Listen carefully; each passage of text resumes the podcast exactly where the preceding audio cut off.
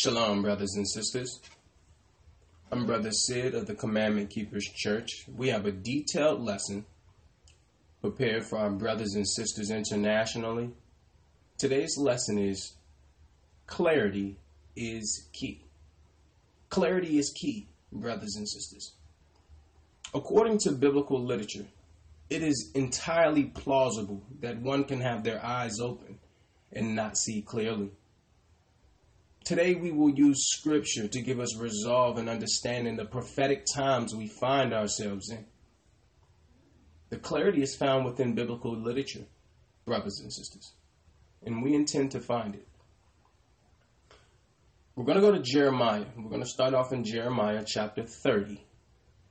We're going to read verse 7 and 8, brothers and sisters. Clarity is key. Jeremiah 30 and 7 reads, Alas, for that day is great, so that none is like it. It is even the time of Jacob's trouble, but he shall be saved out of it.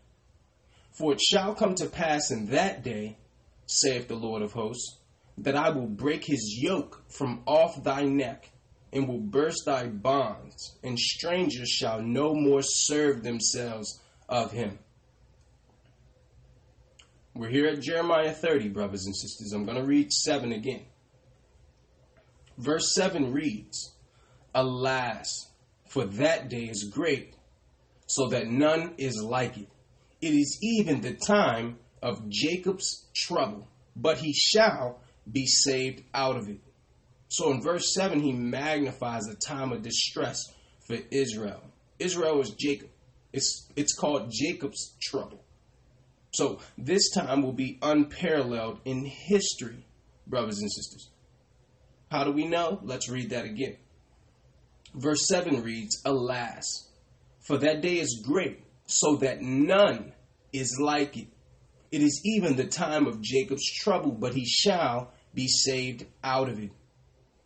So, the times we find ourselves in, brothers and sisters, according to biblical literature, has been designated the name Jacob's trouble. We know the secular world calls it the New World Order, but the Bible gives it clarity because the trouble is designed to entrap Jacob, brothers and sisters. Now, of course, other people will fall through in the snares also, but it's designed for specific people, and those are the children of Israel or the children of Jacob. Therefore, it would be important, it would be imperative that whoever the children of Jacob or Israel are, they understand their identity, brothers and sisters. I'm going to read Jeremiah 30 and 8. For it shall come to pass in that day, saith the Lord of hosts, that I will break his yoke from off thy neck, and will burst thy bonds, and strangers shall no more serve themselves of him. Now, verse 8 is critical that we understand because it's telling you this Jacob's trouble is the Most High trying to break off the yoke from the children of Israel. That yoke is when you had slaves, there would be a chain around his neck. And it would lock to his hands all the way down to his feet and be wrapped around his waist. So the Bible is telling you, in order to free the children of Israel, what has to happen? There has to be trouble. There has to be a time of Jacob's trouble. And it says, listen, he will be saved, and strangers shall no more serve themselves of him. See, that's the key. The other nations have served themselves through us, brothers and sisters. We've built every empire. We serve the Egyptians, building. We serve the Babylonians. We serve the Persians. The Babylonians is modern day Iraq. The Persians is modern day Iran. We serve the Greeks. Alexander the Greek, Antiochus Epiphanes. We're serving the Romans today. We've built their empires, brothers and sisters. They've used us to uphold their religions. Who's a better Muslim than a black man? Who's a better Catholic than a Hispanic? Who's a better Christian than the children of Israel. See? They've gotten rich off of us, you know, purchasing their Christmas trees, purchasing their pork, crab, shrimp, and lobster. They've gotten rich off of what? Their paganism. See, now that we understand we're Israel, the number of Christmas trees being sold has dwindled immensely, brothers and sisters. Our people are now no longer celebrating pagan Easter, which have nothing to do with Christ. We're no longer celebrating Thanksgiving, which is what? It's a mockery of the slaughter of our brethren, the tribe of Gad, the North American Indians. You slaughter a people and then make a day to commemorate it. How would black people feel if there was a National Slaves Day and that was celebrated? See? So you slaughter the people and then make a holiday on their land to remind them of it. So it's telling you the strangers shall no more serve themselves of him. I'm going to read those two scriptures again. Jeremiah 30 and 7 reads, Alas, for that day is great, so that none is like it. It is even the time of Jacob's trouble, but he shall be saved out of it. For it shall come to pass in that day, saith the Lord of hosts, that I will break his yoke from off thy neck, and will burst thy bonds, and strangers shall no more serve themselves of him. And we're going to jump to verse 11, brothers and sisters. Jeremiah 30 and 11 reads, For I am with thee, saith the Lord, to save thee, though I make a full end of all nations, whether I have scattered thee. The children of Israel have been scattered. Yet will I not make a full end of thee, but I will correct thee in measure, and will not leave thee altogether unpunished. So, according to verse 11, Jacob's trouble is described as a time of discipline for his people, brothers and sisters. This prophecy of unprecedented difficulty for Jacob's descendants will be what? It will be reproof. It'll be correction, brothers and sisters. Because if there's any time where, you know, we needed to come back to the Most High and be protected underneath, excuse me, under the the laws that he have commanded us, it would be now, brothers and sisters. Many of us will be destroyed through Jacob's trouble because most of our people do not want to follow the Most High God. They have their minds wrapped around, you know, wrapped around carnality. The Bible is telling you what? We will bear the brunt of this difficult time. We're going to read verse 11 again. Jeremiah 30 and 11 reads, For I am with thee, saith the Lord, to save thee, though I make a full end of all nations, whither I have scattered thee, yet will I not make a full end of thee, but I will correct thee in measure, and will not leave thee altogether unpunished. See? So Israel, the Most High is going to use this time, and what the empires of the earth, the governments, are doing strategically to destroy us, a lot of the wicked of our people will be exterminated, brothers and sisters. It shows you how great God is, how great how how the most high God could utilize the evil of other nations, other empires to correct his own children. Brothers and sisters. So if there was any time for submission, today is that time, brothers and sisters. Today is the time to submit. So, brothers and sisters, as we've just read, Jeremiah 30, verses 7 and 8, emphasize a time of distress for the children of Israel that will also be used as a correction tool by the Most High God in regards to our people. So at this point, it's time to start following the Most High, brothers and sisters, because if you don't, you will lack His protection. If you operate under His laws, there's a certain protection that come with that, brothers and sisters. It's just like in America; they have a constitution. As as long as you operate within the parameters of their law, you're protected by your constitutional rights. Now, if you decide to operate on the outside of the laws that have been implemented, then you lose that protection. Same way it is in the Bible, brothers and sisters. So Jacob's trouble is it's not coming in the future, it's here, brothers and sisters. Let's go to Jeremiah chapter 50. We're going to read verse 33 and 34, brothers and sisters.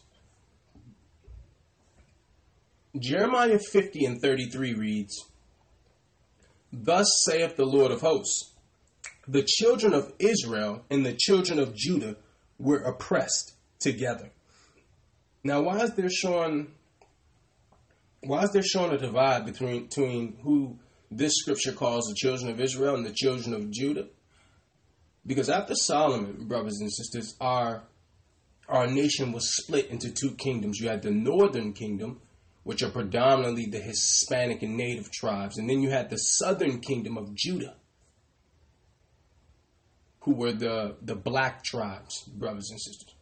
So it says, all 12 of the tribes of Israel, the Hispanic, native, uh, some of the people you would think are Asians, and the blacks were oppressed together. We're going to read that again. Verse 33 reads, Thus saith the Lord of hosts, The children of Israel and the children of Judah were oppressed, and all that took them captives held them fast. They refused to let them go. So, verse 33 magnifies the nation's defiance in relinquishing their authority over us, brothers and sisters. Why? Because it would be economically irresponsible for our conquerors to surrender their dominion to us, brothers and sisters. We're going to read that again. Jeremiah chapter 50 and 33 reads, Thus saith the Lord of hosts, the children of Israel and the children of Judah were oppressed together, and all that took them captives held them fast.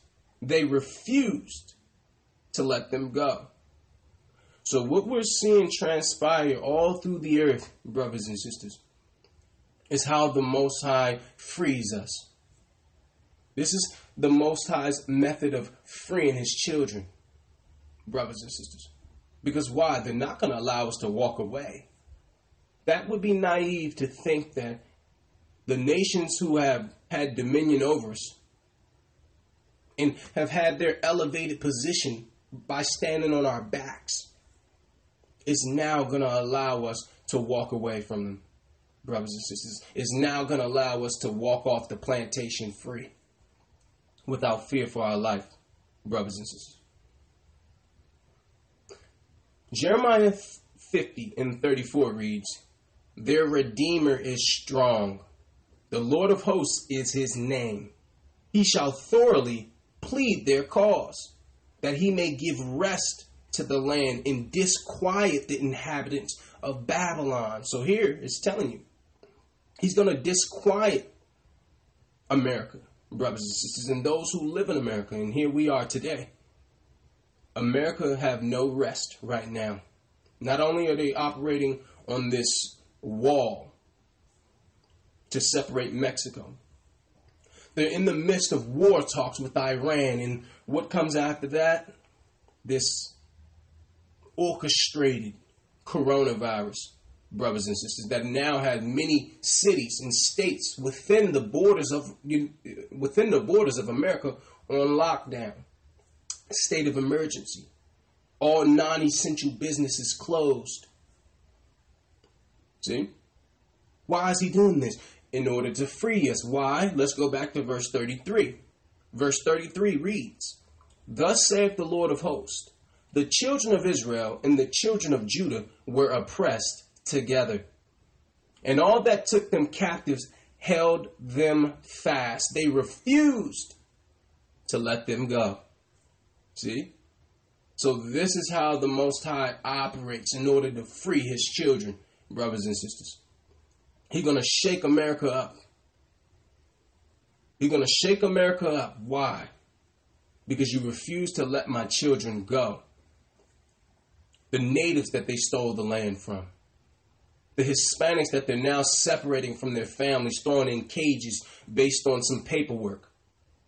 Saying, well, you know, You don't have the proper paperwork to be here. You're not paying your taxes. You're taking jobs from Americans. What what papers did the Edomites or the quote unquote white man have when he came and stole the land? So what they do is they take the land and then implement laws against what they've already done. So it's okay for you know, it's okay when it's you who are gonna benefit. But when it's other people, especially Israel, when someone else is going to benefit, now you have to implement legislation to restrict them. Not only that, what happened? Cotton fields, picking peas, picking cotton. See? You seeing this, brothers and sisters?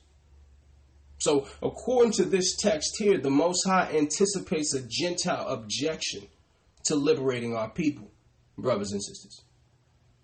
See? This scripture is anticipatory of their refusal to relinquish. Now, the question is why would they refuse to let us go, brothers and sisters? Why?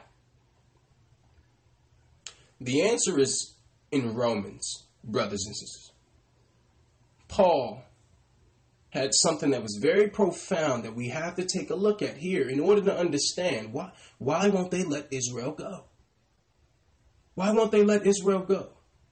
Only thing you have to do is go back in history and look at Pharaoh. What did Moses tell Pharaoh? Let my people go. And what did he do? He refused. His heart was hardened. So this, what we're seeing here is nothing new, brothers and sisters. But in order to give you some resolve to understand why Jeremiah 50 is saying they refuse to let us go, let me read that one more time. Let me read verse 33 just to set it up flawlessly for you to get the understanding.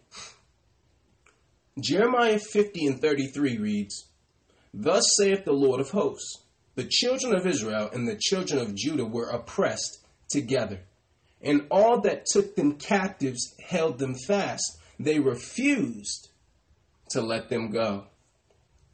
So now the question is, why are they refusing to let us go, brothers and sisters? And the answer is Romans chapter 11, verse 12. We have to go to the epistles of Paul for the answer, brothers and sisters.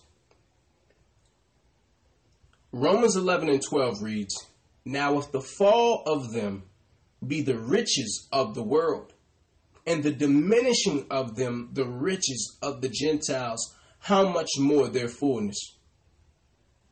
Let me read that again. Now, if the fall of them, who is them? The Israelites, be the riches of the world, and the diminishing of them the riches of the Gentiles, how much more their fullness? So, according to Paul, Israel's sin brought the riches to all the Gentiles, brothers and sisters.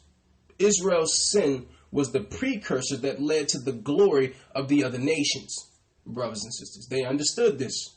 When we fell, they assumed power. They assumed riches and glory and honor through our fall, brothers and sisters. So the consequences of our disobedience resulted in the exaltation of the Gentile nations, brothers and sisters. See, this is why they're refusing. It would be economically irresponsible for them to allow us to just waltz away. Remember, Jeremiah 50 and 33 said they refuse to relinquish. Why? Let's read verse 12 again. Romans 11 and 12 reads, Now if the fall of them be the riches of the world, and the diminishing of, the, the diminishing of them the riches of the Gentiles, how much more their fullness? So the Bible is telling you here that if they got rich off our fall, how much richer will we be if we come back to the Most High? Why? Because the fall of Israel was the richest blessing for the rest of the world, and they understand this. This is why they perpetually keep us in sin. They advertise it to us, brothers and sisters. Why? Because if we continue to sin, they stay on top of us. They keep their foot on our neck, brothers and sisters. See? They continue to rule. All the jewelry, all the gold came from Solomon's temple, brothers and sisters. That's our gold. All the wealth belonged to Israel at one time, and they understand When we failed, at that time they had an elevated position. And they would be hard pressed to relinquish that elevated position. They've killed for less. What you're seeing here is a fight for rulership, brothers and sisters, a fight for power, brothers and sisters. And the Most High saying, listen, you're going to have to go through this, Israel. What you're seeing, the wars, the sicknesses, the pestilence, the famine, you're going to have to go through that. Why? Because I'm trying to free you. And this is what freedom looks like, Israel. So listen, we, you know, our church, those who learn from us, we're not frightened in the least because we understand what's going on. We see clearly. We have to make sure everyone else does also, especially the children of Israel. 2020 vision, brothers and sisters. Spiritual vision, that is. Let's go to Isaiah 51, verse 22 and 23. Listen to this clearly, brothers and sisters, because Romans said, when we fell, the earth, the other nations on the earth got rich. Isaiah 51 and 22 reads, Thus saith the Lord, the Lord and thy God that pleadeth the cause of his people. Behold, I have taken out of thine hand the cup of trembling, even the dredges of the cup of my fury. Thou shalt no more drink it again. So here it is, he's telling you, Israel, everything that I put you through, the chastisement, the beatings, the whippings is now going to come to an end. We're going to read 22 and 23 again. Thus saith the Lord, the Lord and thy God that pleadeth the cause of his people. Behold, I have taken out of thine hand the cup of trembling, even the dredges of the cup of my fury, that thou shalt no more drink it again. But I will put it into the hands of them that afflict thee, which have said to thy soul, what did they say? Bow down, that we may go over. And thou hast laid thy body as the ground, and as the street to them that went over. So, in this powerful prophecy, God has put into the hands of all the nations a cup of trembling, brothers and sisters. The calamities which Israel has suffered the most high would now transfer to our foes brothers and sisters. See? So, according to this literature here, our condition will be speedily changed and our enemies will be severely punished. I'm going to read verse 23 again. Isaiah 51 and 23 reads, But I will put it into the hand of them that afflict thee, which have said to thy soul, Bow down, that we may go over. And thou hast laid thy body as the ground and as the street to them that went over. So it's telling you these other nations have walked over us. Told us to lay down so they can stand on top of us. See? This is in the Bible, brothers and sisters. And this is why we will never put this book down. Because the Bible illustrates the oppression of black, Hispanic, and Native people, brothers and sisters. See?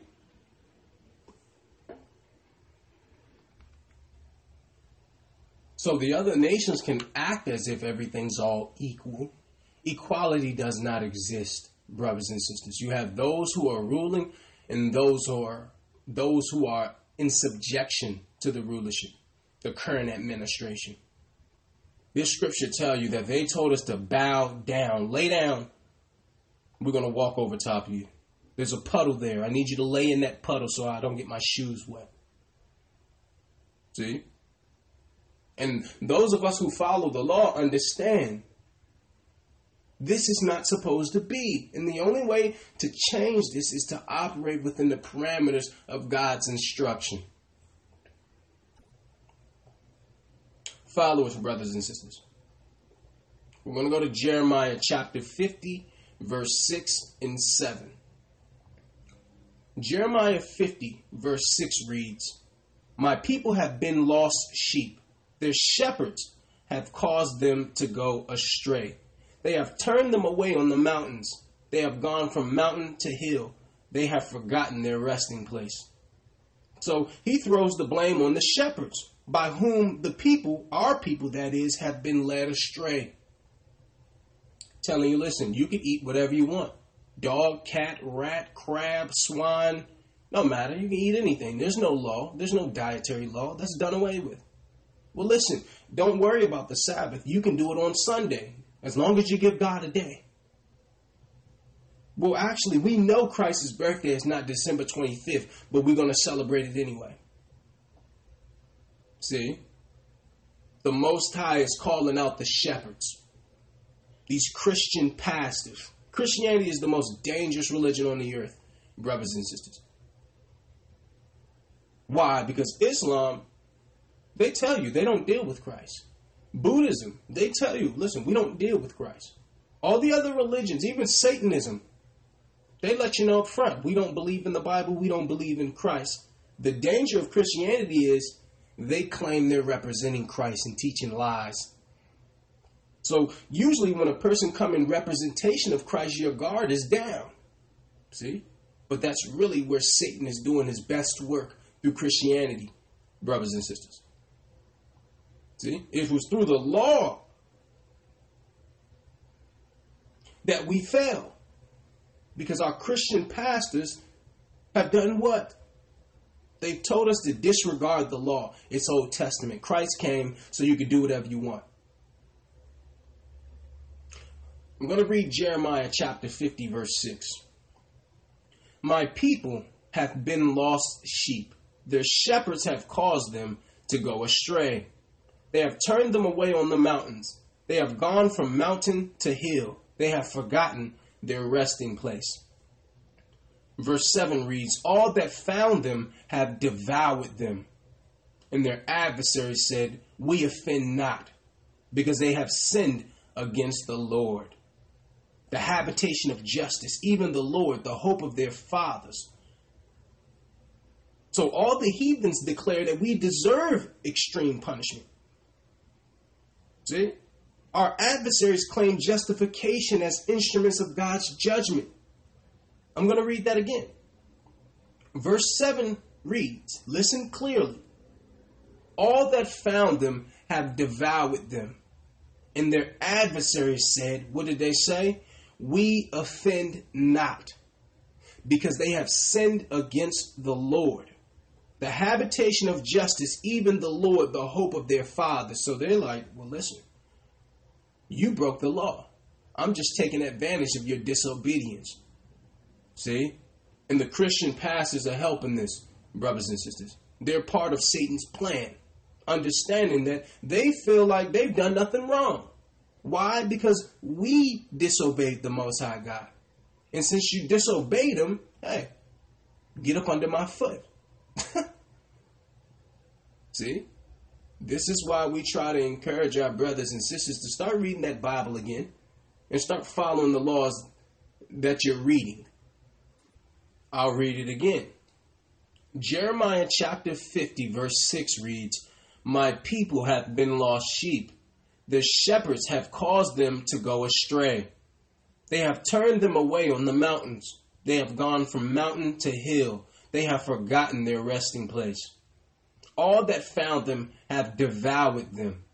And their adversaries said, We offend not, because they have sinned against the Lord the habitation of justice, even the Lord, the hope of their fathers. See? So our adversaries, our enemies, claim justification. We didn't make you do the dirt. We didn't make you fornicate. We just, you know, we just advertised it, right? We didn't make you go join a gang. We just publicized it as something cool through the rap music. See, we didn't make you sell the cocaine or shove it up your nose. We just put the brick, the brick of you know cocaine in your neighborhood. We didn't make you do anything with that. See, see, brothers and sisters, it's time to come back. That's why the Most High had us put this lesson together because He wanted us to be able to resolve prophecy with clarity, brothers and sisters. We're going to go to Mark chapter 13. We're going to read verse 19 and 20. brothers and sisters. This was future prophecy. Mark 13 and 19 says, For in those days shall be affliction, such as was not from the beginning of the creation which God created, unto this time, neither shall be. And except that the Lord had shortened those days, no flesh should be saved. But for the elect's sake, whom he hath chosen, he hath shortened the days. I'm going to read verse 19 again, brothers and sisters. Mark 13 and 19 reads, For in those days shall be affliction, such as was not from the beginning of the creation which God created unto this time, neither shall be. So the near future holds tremendous calamities, brothers and sisters. And afflictions are God's hired labors to break the clods of unsubmissiveness so he's telling you the time that's coming, Jacob's trouble, those days of affliction will be like nothing you've ever seen, nothing that's ever been chronologized in history.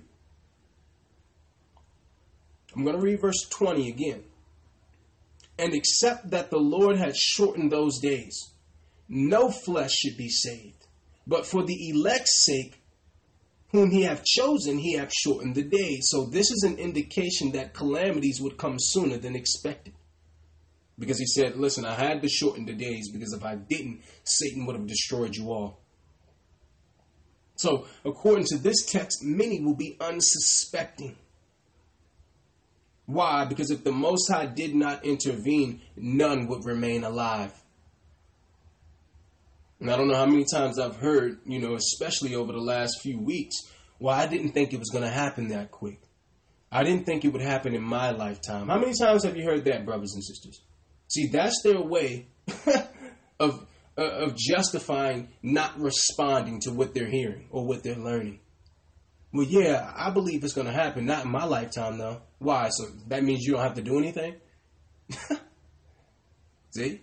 Even with the calamities that we find today of this coronavirus and lockdown and all of this stuff, brothers and sisters, and the talks of warfare with the Middle East. People say, well, I didn't think it was going to happen this quick. Yeah, that's because you didn't want to do anything. It's time to start operating like Christ could be here tomorrow, brothers and sisters. See? People still want to do what they want to do. That's really what it is brothers and sisters. They they think they have more time. Listen, I know the truth. I'm gonna go back into the world, have a little fun, get this money. And I already have the truth, so I can come back. You go back out there, you're gonna get caught in them deep waters. Because he said he had to shorten the time. So the time you think you have, you really don't have. And he did that for our sake, brothers and sisters.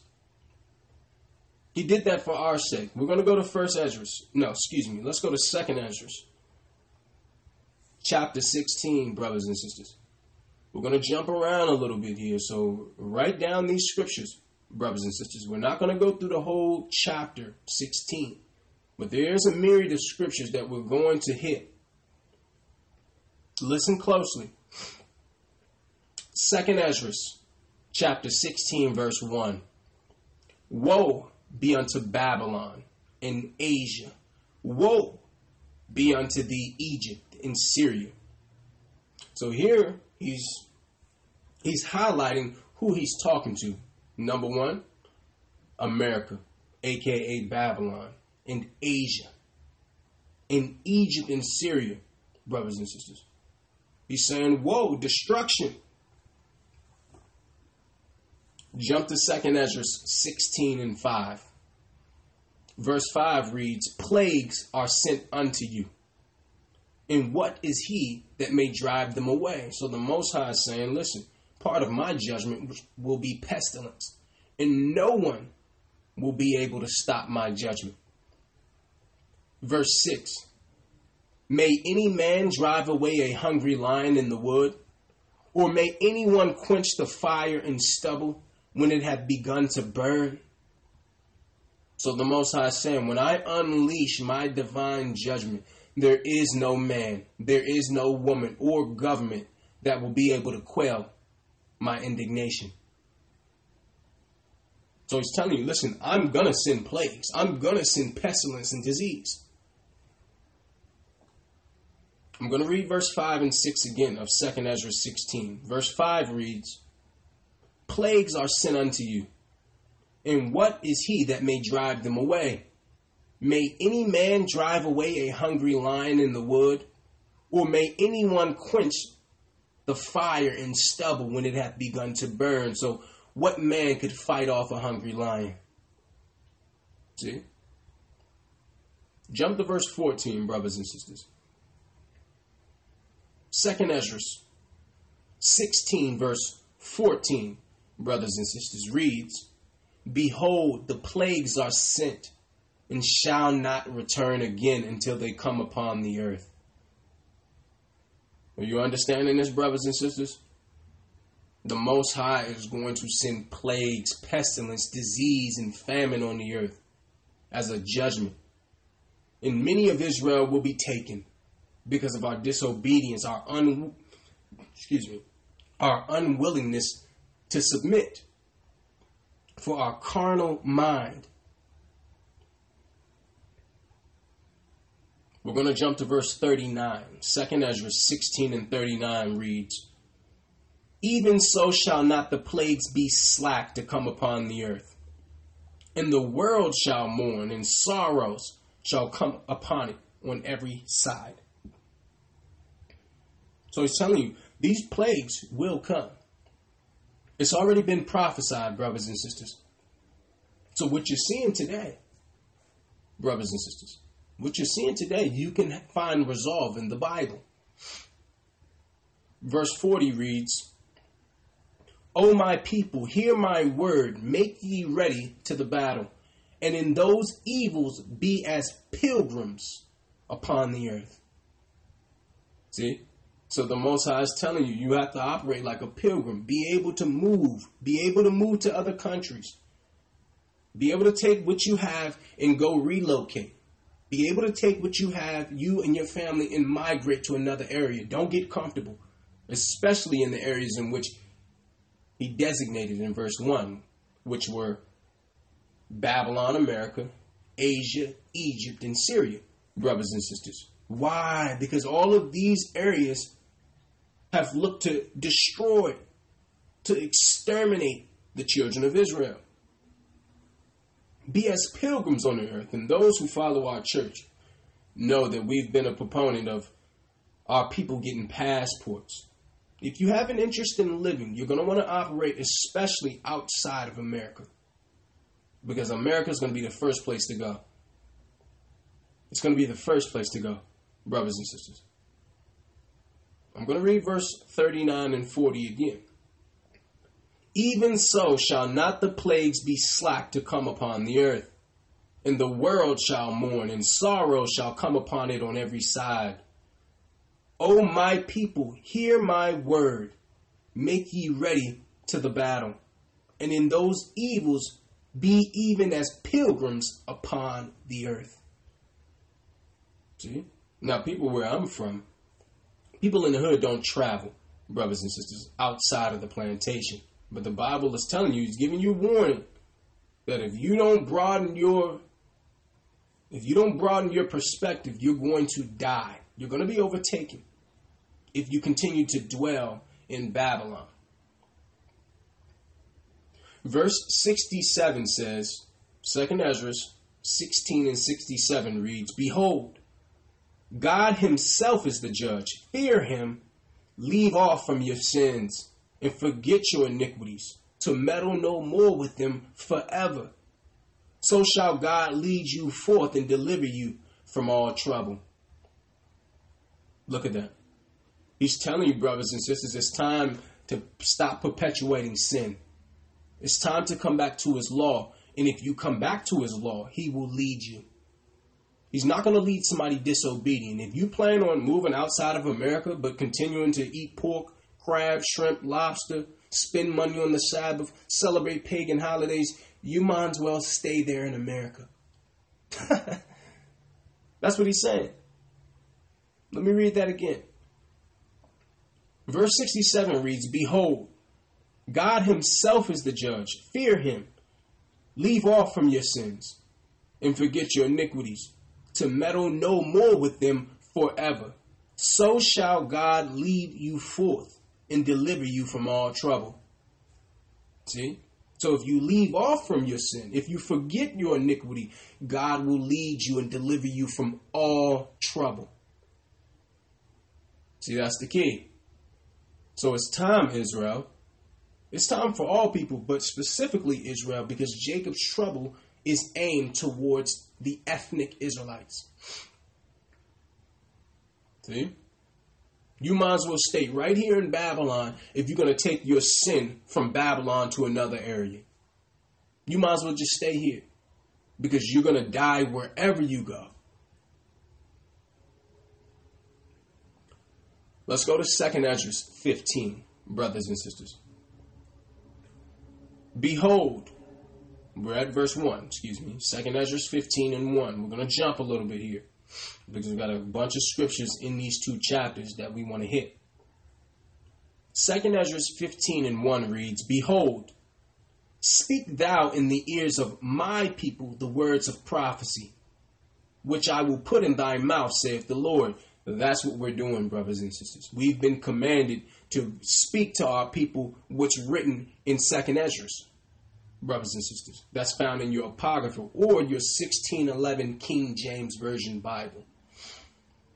Every every Bible up until 1852 had the Apocrypha within it. There was 80 books in the Bible, not 66, brothers and sisters. Up until 1850, the mid 1800s. I'm going to read verse 1 again. Second Ezra 15 and 1 reads, Behold, speak thou in the ears of my people the words of prophecy, which I will put in thy mouth, saith the Lord. We're going to jump down to verse 5 and 6. Second Ezra 15 and 5 reads, Behold, saith the Lord, I will bring plagues upon the world, the sword, famine, death, and destruction for wickedness have exceedingly polluted the whole earth, and their hurtful works are fulfilled. Are you hearing this, brothers and sisters? The Most High is going to bring plagues for the wickedness of the earth, brothers and sisters. And the only way to be protected is to take heed to what you're hearing, brothers and sisters. Second Ezra 15, verse 17 through 19 reads, a man shall desire to go into a city and shall not be able. That's called lockdown. That's called martial law, brothers and sisters. See? A man shall desire to go into a city and shall not be able. Now, there's a term that's going on all throughout the earth that we've heard this term more so in the last week than all our life. And that word is, or that term is quarantine, brothers and sisters. Where they've now in America called state of emergency, close down all essential businesses and say, well, listen, you need to stay six to 10 feet away from everyone. Matter of fact, you need to just stay in the house. See? Let me read that again. Verse 17 reads, A man shall desire to go into a city and shall not be able. For because of their pride, the cities shall be troubled. The houses shall be destroyed, and men shall be afraid. Verse 19 reads, A man shall have no pity upon his neighbor, but shall destroy their houses with the sword and spoil their goods, because of the lack of bread and for great tribulation. So the Bible's telling you martial law is coming brothers and sisters. And in the wake of that martial law, that impending martial law, people are going to start breaking into each other's houses, stealing food. See, they're going to they're going to be willing to murder over food and water, over toilet paper, brothers and sisters. See? Now, this coronavirus, brothers and sisters, don't look at the virus itself. Look at the legislation that's being passed under the cloud of darkness, brothers and sisters. See, because that's orchestrated. What they're doing is they're putting the laws in place, understanding that Second Ezra said plagues will come. So when those plagues come, they already have a plan in place. Why? Because they implemented it here. So they've taken a, a sickness that wasn't that severe in history. Because we're not going to say the coronavirus isn't real. It is real, brothers and sisters. It's been on the back of your Lysol can for the last 10 years. But what they've done is they've studied that particular sickness and made a synthetic version of it and amplified the symptoms. That's what they do in vaccines, brothers and sisters. Ask yourself this. I want you to really think closely to this. When they come up with this plethora of vaccines, what do they say? Well, we're just going to shoot a little bit of the disease within into your bloodstream so your blood or, or your immune system can identify it if it comes in contact with it. So the question is, where did they get the disease? Did they go catch this disease out of the air and then put it into a syringe? See? It's not organic, brothers and sisters. They're taking real diseases, studying them, and coming up with synthetic versions. How did they get that disease into a syringe? See? The Most High have diseases that He put on the earth, brothers and sisters. But what Satan has had them do the satanic antichrist government is study these diseases and then recreate these diseases, brothers and sisters. Emulate these diseases, but amplify it. See, brothers and sisters? So now, through the state of emergency, because of the hysteria, we're going to shut down all schools. We're going to shut down all universities and non essential businesses. Why? Because when the real plagues come, like they came in Egypt, they're going to already have these laws binding, legally binding, brothers and sisters. See? So uh, most of us are focused on the sickness. Don't focus on the sickness, brothers and sisters. Focus on your rights that you're losing. Because once these laws go into place, they don't come off the books in, in two months when coronavirus is, it, no one's talking about it. See, they're very crafty, brothers and sisters. They're very subtle how they do this. They use this sickness, amplified it through the media to see if people still was, you know, if people still trusted the news. Why? Because many people stopped watching the news altogether because you had other outlets such as um, YouTube and some of these blogs where you're getting the real deal. So they realized people was not watching the news as much so they did what? They came out with this false flag, brothers and sisters, to see are people still watching the news? Are, st- are people still trusting what the teleprompter readers are telling them? And it's obvious that they are. So they just wanted to make sure they could, you know, throw a little bait on the hook and you'll still take it. Because you got a lot of people that are fake woke. That's what they call it in, in our community woke, brothers and sisters. Fake woke. See, they just wanted to know do you still trust us enough to listen to our media? Focus less on that disease, brothers and sisters, and focus more on how they're telling you to stay in the house. How they could shut down the NBA, the Major League Baseball, the NFL, all universities, the Dukes of the world, the North Carolinas of the world, the Harvards of the world. They could shut all this down with the stroke of a pen. See, this is a beta test right here, brothers and sisters. They needed to put this in place because they understand, according to the Bible, plagues will come.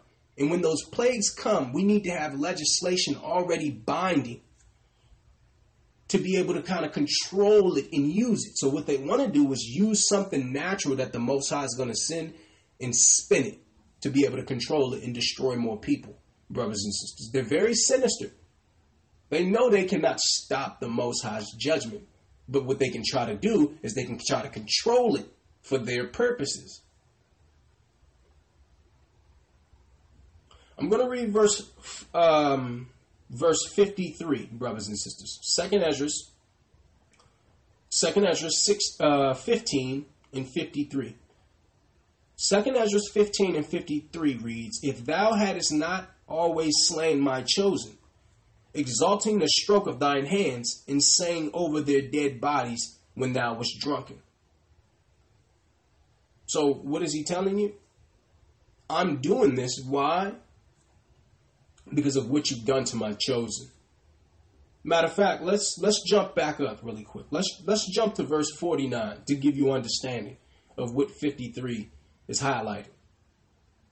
Second Ezra 15 and 49 reads, I will send plagues upon thee, widowhood, poverty, famine, sword, and pestilence, to waste thy house with destruction and death, brothers and sisters.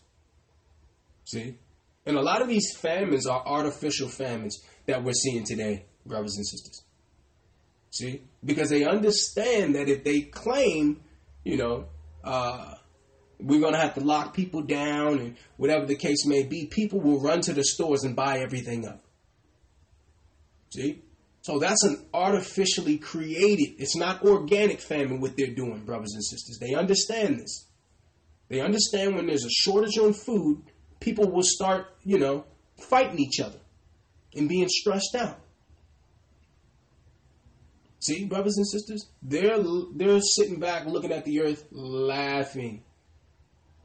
I want to make this clear. We're not saying the coronavirus doesn't exist. What we're telling you is look at the law that's in place because why? Your children are going to have to live with those laws they're implementing today if you don't care, at least think about your children, think about your grandchildren, think about your nieces and nephews. Because once these laws are on the book, these laws will stay on the book. Where they can tell you to stay in the house. Now, they can only tell you to stay in the house if there was an epidemic, quote unquote, or a pandemic, quote unquote. They know they couldn't just come out right and just say, y'all have to stay in the house, shut down all businesses. People wouldn't listen. So they had to do what? They had to magnify some type of epidemic to scare you, brothers and sisters. I'm going to read verse 49 and then jump to verse 53. 49 reads, I will send plagues upon thee widowhood, poverty, famine, sword, and pestilence to waste thy houses with destruction and death. And verse 53 reads, If thou hadst not always slain my chosen, exalting the stroke of thine hands, and sang over their dead bodies when thou wast drunken. Verse 56 reads, Like as thou hast done unto my chosen, saith the Lord, even so shall God do unto thee, and shall deliver thee into mischief. We're going to read that again. Second Ezra 15 and 56 reads, Like as thou hast done unto my chosen, saith the Lord. Even so shall God do unto thee, and shall deliver thee into mischief. So he's telling you, everything you're seeing on the earth is reciprocation for what the nations have done to the children of Israel. That's in the Bible. So these Gentiles, they can act as if everyone's treated equally and, you know, we all have the same opportunities. You can act like that if you want to, but the Bible is saying something different. So if people don't see that there's a orchestrated effort, a purpose governmental plan to keep these people down, then you don't want to see it. And if you don't want to see it, then that says more about you than it does about us. Because you only care about what affects you. Well, this is getting ready to affect you and your family. And the Bible is telling you why. Verse 56 of the 15th chapter of 2nd Esdras reads, Like as thou hast done unto my chosen, saith the Lord, even so shall God do unto thee, and shall deliver thee into mischief. See? So this is recompense for all the evil you've done to our people. The Most High have not forgotten.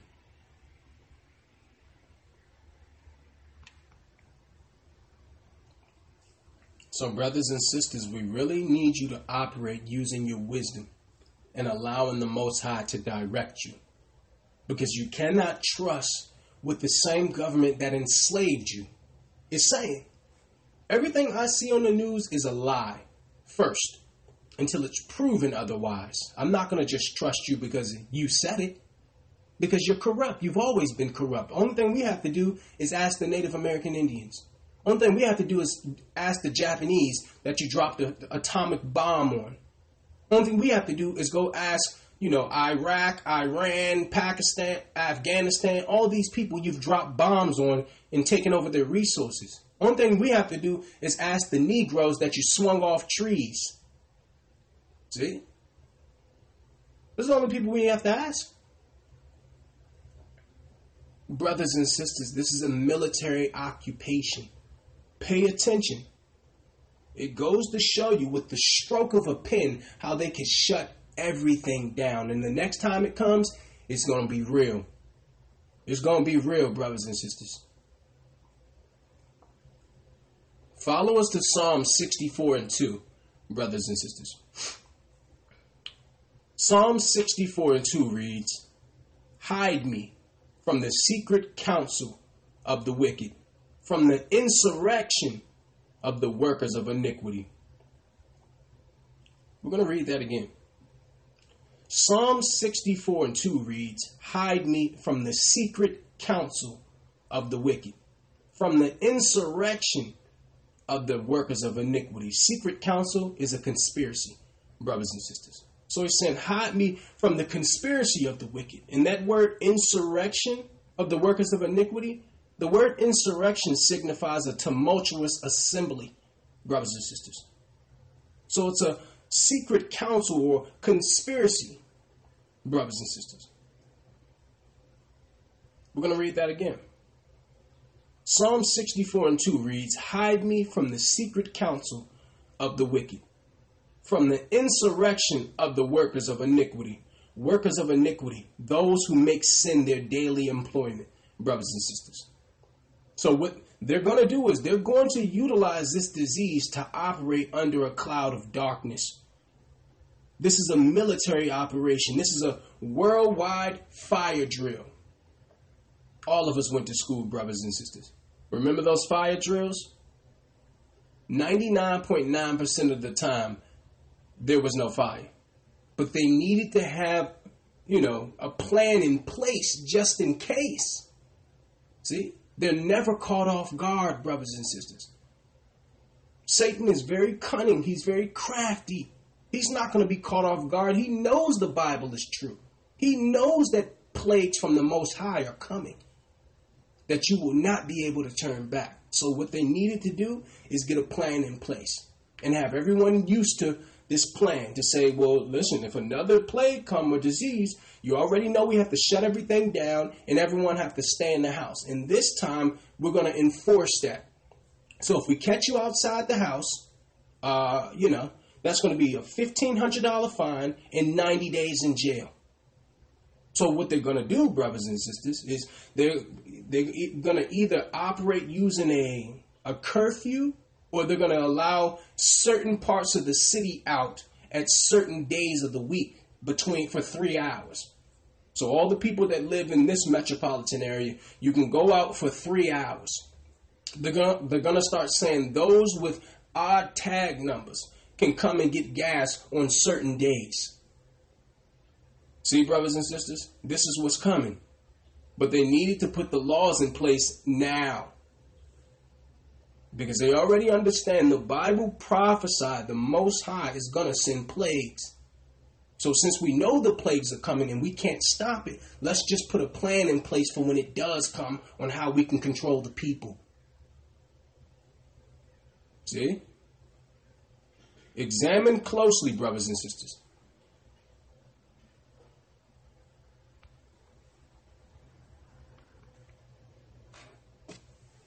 This is a fire drill, brothers and sisters.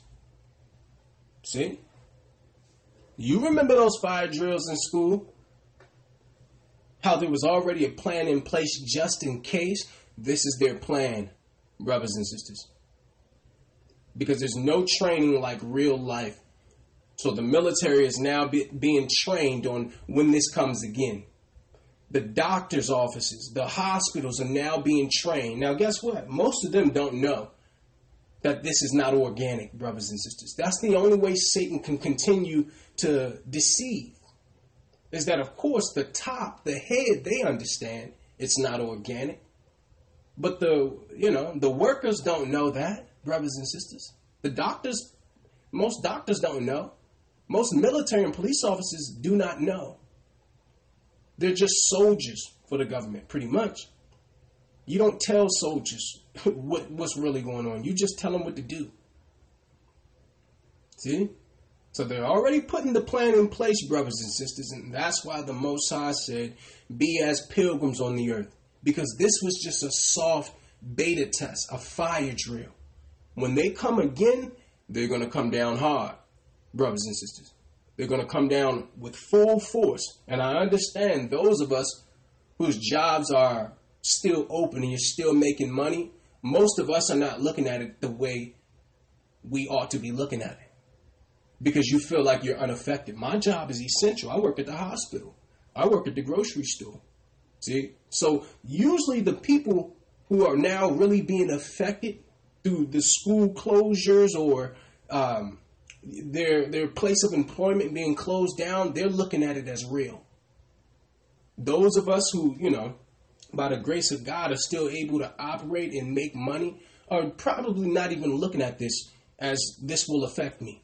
But when it comes down for real, it's going to affect everyone. And then you're going to be looking around when you should have took the time to prepare.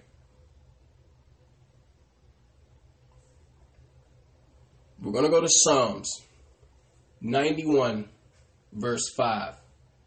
We're going to read 5 and 6, brothers and sisters.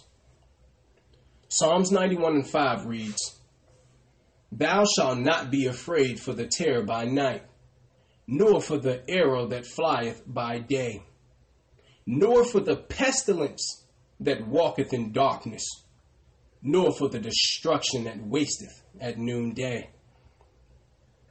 So, brothers and sisters, this text acknowledges that trouble will come our way but promises refuge for those who put their trust in the Most High. Let's read that again. Psalms 91 and 5 reads, Thou shalt not be afraid for the terror by night, nor for the arrow that flieth by day, nor for the pestilence that walketh in darkness, nor for the destruction that wasteth at noonday. So only unbelievers panic in prophetic times brothers and sisters. We're, we're calm. We're cool as a fan because we understand what's operating here, brothers and sisters. Christ taught it. Christ taught it thousands of years ago. The, the disciples, the prophets prepared us. They warned us, brothers and sisters. It's time to start operate using your faith, operating, utilizing your faith, brothers and sisters. He that trusts and obey the Most High will be calm we must confide with implicit reliance upon the protection of the Most High, brothers and sisters. But guess what? That protection is conditional. That protection is conditional. We're going to prove that, brothers and sisters. In order to prove that his protection is conditional, you have to go to Exodus 15 and 26. Exodus 15 and 26 reads, And said, If thou wilt diligently hearken to the voice of the Lord thy God, and will do that which is right in his sight, and wilt give ear to his commandments, and keep all his statutes, I will put none of these diseases upon thee, which I have brought upon the Egyptians, for I am the Lord that healeth thee. See? So obedience guarantees our preservation from disease, brothers and sisters. We're going to read that again. Exodus 15 and 26 reads, And said, If thou wilt diligently hearken to the voice of the Lord thy God, and will do that which is right in his sight, and will give ear to his commandments, and keep all his statutes, I will put none of these diseases upon thee I will put none of these diseases upon thee. I will not put any of these diseases upon thee. See? So we cannot expect to be preserved through deliberate disobedience, brothers and sisters. We cannot diminish the importance of obedience. The Most High is saying, listen, I brought plagues on Egypt to free you guys.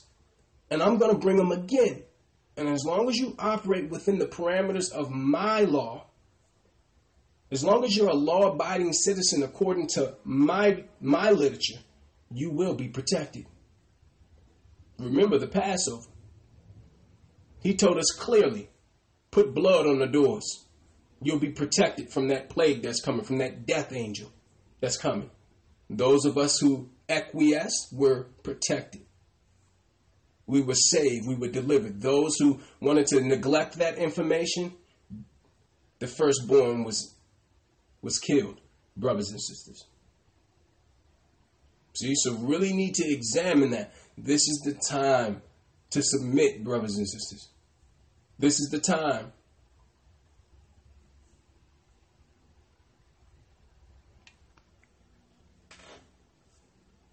Brothers and sisters, follow us to the book of Proverbs, chapter 7, verse 2. Proverbs 7 and 2 reads, Keep my commandments and live, and my law as the apple, uh, uh, as the apple of thine eye. I'm going to read that again.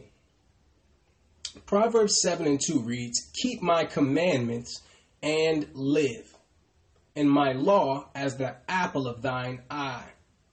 So, conducting ourselves according to his law will preserve us, brothers and sisters and neglecting his instruction will prove fatal. It doesn't get any clearer than this. I pulled this out to a Christian. Verse 2 reads, Keep my commandments and live, and my law as the apple of thine eye. So there's a necessary connection between obedience and life, brothers and sisters, especially, especially during the time of Jacob's trouble, brothers and sisters.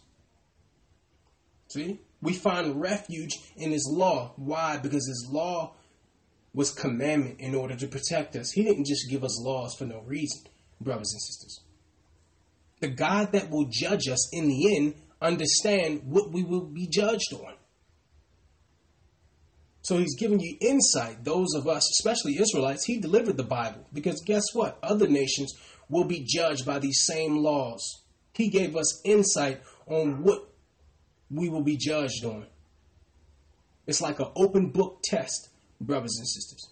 And what you're seeing today is just a sign that the Most High is showing. He's showing a sign in order for you to get in preparation. And the thing that I fear is that when this coronavirus operation, this military operation blow over in a few months, that people will resume their lives like this never happened. They'll go back to their regular lives, not operating like all of this transpired. Because this is just a beta test. This is just showing you their power. This is just showing you their reach. This is just showing you with the stroke of a pen, they can change your whole life. They have the power to do it. They're exercising that power as we speak, brothers and sisters. As we speak. Let's go to Zechariah chapter 2, verse 6 through 8, brothers and sisters. We're going to stay in the Old Testament. Zechariah chapter 2, verse 6 reads, Ho, ho, come forth and flee from the land of the north, saith the Lord. For I have spread you abroad as the four winds of heaven, saith the Lord. Deliver thyself, O Zion, that dwelleth with the daughter of Babylon. We're going to read that again, brothers and sisters. Verse 6 reads, Ho, ho, come forth and flee from the land of the north. The land of the north, North America, brothers and sisters. Flee from the land of the north, saith the Lord. For I have spread you abroad as the four winds of the heaven saith the Lord. Deliver thyself, O Zion, that dwelleth with the daughter of Babylon. Further proof that the daughter of Babylon is not ancient Babylon. Ancient Babylon is Iraq. The daughter of Babylon is America. Because all the Babylonian practices in regards to holy days, they're celebrating here. If you don't believe us, go purchase a book called The Two Babylons that I believe is by Alexander Hislop, where he showed correlation with America and all of the pagan holidays, the rituals. He showed the correlation with that in ancient Babylon. The holidays of Babylonian, brothers and sisters. We're going to read verse 6 and 7 again. Ho, ho, come forth and flee the land of the north, saith the Lord. For I have spread you abroad as the four winds of the heaven, saith the Lord. Deliver thyself, O Zion, that dwelleth with the daughter of Babylon. So the words flee and deliver thyself imply an imminent peril on Babylon. So Zechariah 2 is a proclamation to those in America.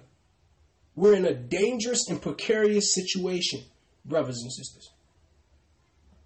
Verse 8 reads, For thus saith the Lord of hosts, after the glory hath he sent me unto the nations which spoiled you. For he that touches you toucheth the apple of his eye. So Babylon itself is not destined to escape the punishment of the Most High. The Most High is prepared to reciprocate the heinous behaviors of Babylon, and especially for Negroes. Negroes complain every day about, you know, uh, the spiritual ramifications of slavery and how we're treated subpar to everyone else. And then when the Most High say, okay, well, get out the way, redemption is coming, then you try to you try to clutch and hold hold tight to your captive. See? Then you then, then you want to hold on to your captivity, the place, the home of your captivity. He said, Whoever have spoiled you have touched the apple of his eye. So everything that will transpire is in regards to, or it's the reciprocation of how the nations have operated in accordance with the children of Israel. See?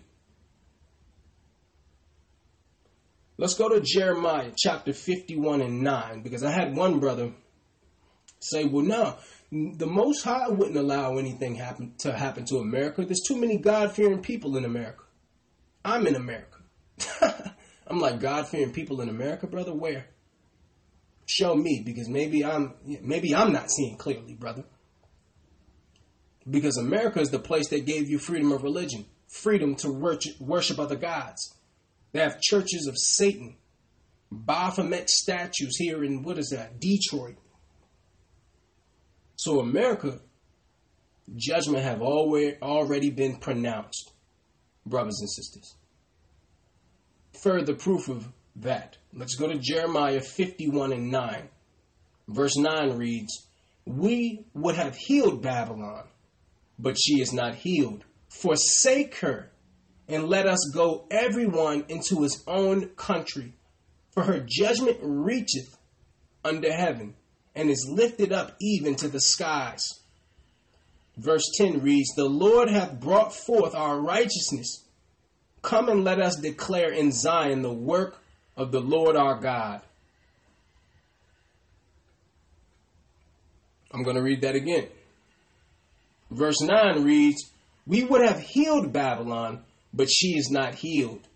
Forsake her and let us go everyone into his own country, for her judgment reacheth unto heaven and is lifted up even to the skies.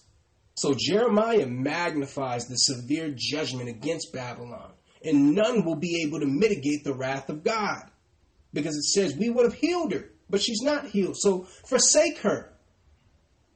See? So America's retribution is a unavoidable decree from the heavens, brothers and sisters. Verse 10 is what's key though. Let's read that again. Jeremiah 51 and 10 reads, The Lord hath brought forth our righteousness. Come and let us declare in Zion the work of the Lord our God. So the destruction of America means our deliverance, brothers and sisters. The same way he had to destroy the Egyptians in the sea. Because why? They were chasing us. They refused to let us go, so he had to smash them, brothers and sisters. The destruction of Babylon is the mighty work of God and an act of justice. Reciprocation, compensation for what they've done to the children of Israel, what they've done to the Native American Indians, what they've done to the to the quote unquote Hispanic Americans, for what they've done to the Negroes.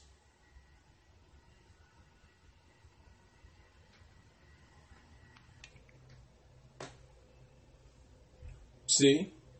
So Jeremiah 51 is telling you she cannot be healed. She would have been healed already. Because I hear some people saying, well, listen, America can change. America can change. Well, let's see. Let's see. According to the Bible, what can America do in order to divert or subvert the Most High's judgment in regards to her? There's only one way, and that's Ezekiel 33 and 15. Follow us there, brothers and sisters, please. Ezekiel 33 and 15 reads If the wicked restore the pledge, give again that he had robbed, walk in the statutes of life without committing iniquity, he shall surely live. He shall not die. I'm going to read that again. If the wicked restore the pledge, give again that he had robbed, walk in the statutes of life without committing iniquity, he shall surely live, he shall not die. So, in order to obtain pardon, America must make restitution. Why? Because repentance devoid of reparation is not sufficient. Where it says, give again that he had robbed, that means give the land back to the Native Americans. You have to give the land back to the Native Americans. See?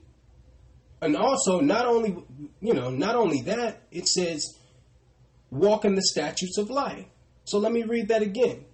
Ezekiel 33 and 15 reads, If the wicked restore the pledge, give again that he had robbed, walk in the statutes of life without committing iniquity, he shall surely live, he shall not die. So not only would they have to make restitution and reparation, which means give the land back to the North American Indians, go back to Europe where you came from, right? But not only would they have to do that, you would have to implement God's laws. So that means all businesses shut down on the Sabbath. The same way you've shut down businesses now. Shut down everything on the Sabbath reverse the laws that say homosexuals can be married.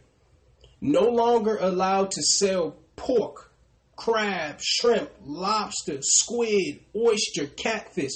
None of that can now be sold in your supermarkets. See? So is America going to do that? Is America going to give the land back to the natives and apologize? Is America going to implement the laws of God? Are they going to stop celebrating Christmas and Easter and stop celebrating, or excuse me, stop selling Christmas trees? See? So, according to this text here, they would have to implement the laws of God within their federal legislation. so, you tell me, can America be healed? Will America restore the pledge, give again that he had robbed, implement laws according to God's, uh, you know, God's literature? Yes or no? Would America do that? Exactly. Exactly. So there is no healing Babylon. Therefore, you must forsake her or receive the judgment that's coming to her, brothers and sisters. We're going to go to Isaiah chapter 30. We're going to read verse 1 through 3.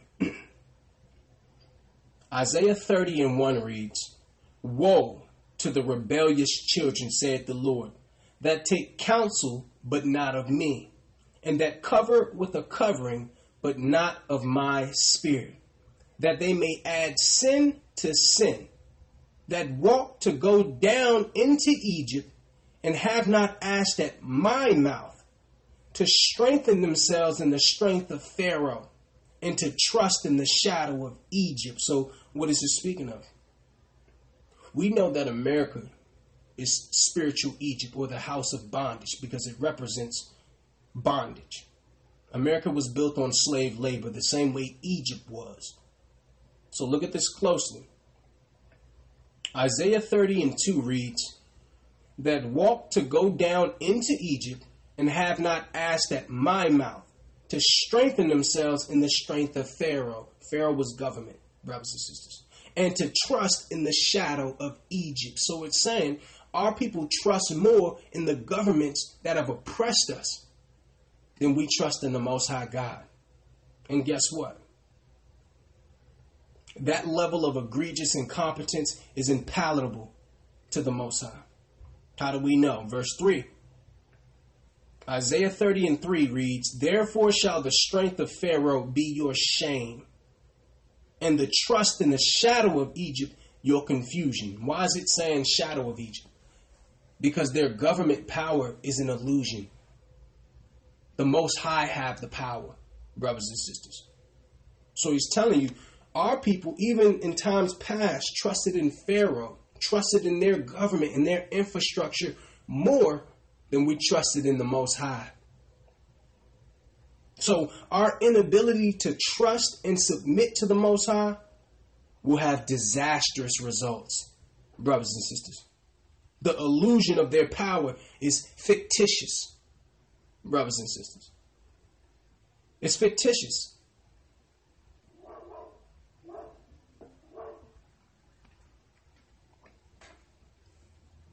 brothers and sisters, follow us to Ezekiel 33 and 31.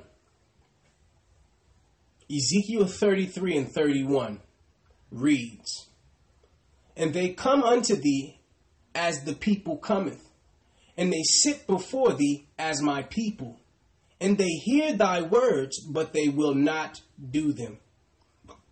For their mouth they show much love, but their heart goeth after their covetousness. So, what Ezekiel describes happens frequently, brothers and sisters. Listen to this closely. Ezekiel 33 and 31 reads, And they come unto thee as the people cometh, and they sit before thee as my people, and they hear thy words, but they will not do them.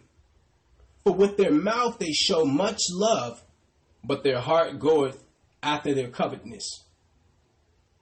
See? So many people appear attentive, but will not, will not practice what they hear. They hear the word, but pursue their own gain. That's what our people do.